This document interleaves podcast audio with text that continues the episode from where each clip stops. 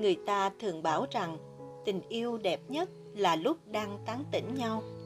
Chưa hẳn là người yêu, chỉ mới thích nhau thôi, chưa có gì rõ ràng cả, nên còn nhiều hồi hộp, hào hứng, hồ hởi, hâm hấp, và do đó hạnh phúc. Nhưng thật ra tôi không. Tôi hơi mệt khi nghĩ lại những đoạn dở ương thế. Chỉ thích lúc đã hoàn toàn ở bên cạnh nhau, quen hơi và dễ chịu. Không cần phải nhắn rất nhiều tin vào buổi sáng và buổi tối. Không cần đi ăn rất nhiều quán này, hàng kia. Ở nhà việc ai nấy làm, và thỉnh thoảng ôm nhau. Đến bữa đứng dậy nấu cơm, ăn xong rửa bát. Buổi trưa đi ngủ, nhớ phủ cái chăn ngang bụng cho nhau. Thấy người kia đặt một ấm nước lên đun là tự biết nhảy ra chọn ấm, sắp chén, pha trà. 6 giờ tối gọi nhau ra xem mặt trời lặn.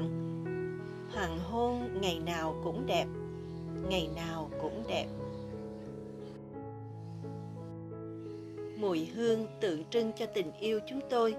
Nếu có, hẳn nó sẽ mang mùi dầu gió, dầu tràm, dầu khuynh diệp, dầu chanh, sả, phong lữ, mùi già, dầu dừa, dầu hạt bơ. Chúng tôi đánh gió và massage cho nhau, có lẽ nhiều hơn ông bà nội ngoại của tôi cộng lại. Tôi biết chỗ mỏi nhất trên người anh ở đâu. Anh biết khi nào nên lay tôi ra khỏi công việc, khi nào nên cấm tôi ăn vặt và khi nào không.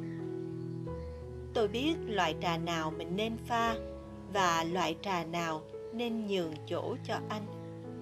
Anh biết khi nào nên hỏi chuyện tôi và khi nào không nên, khi nào nên ôm tôi và khi nào nên để tôi yên trong thế giới của mình.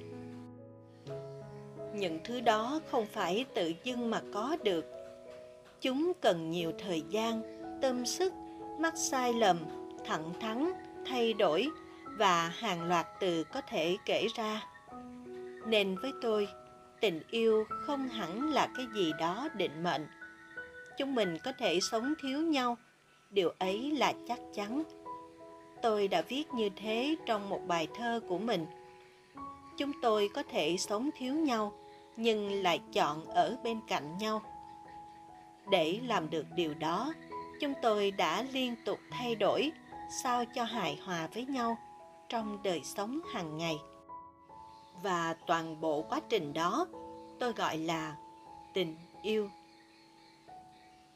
Nhược Lạc.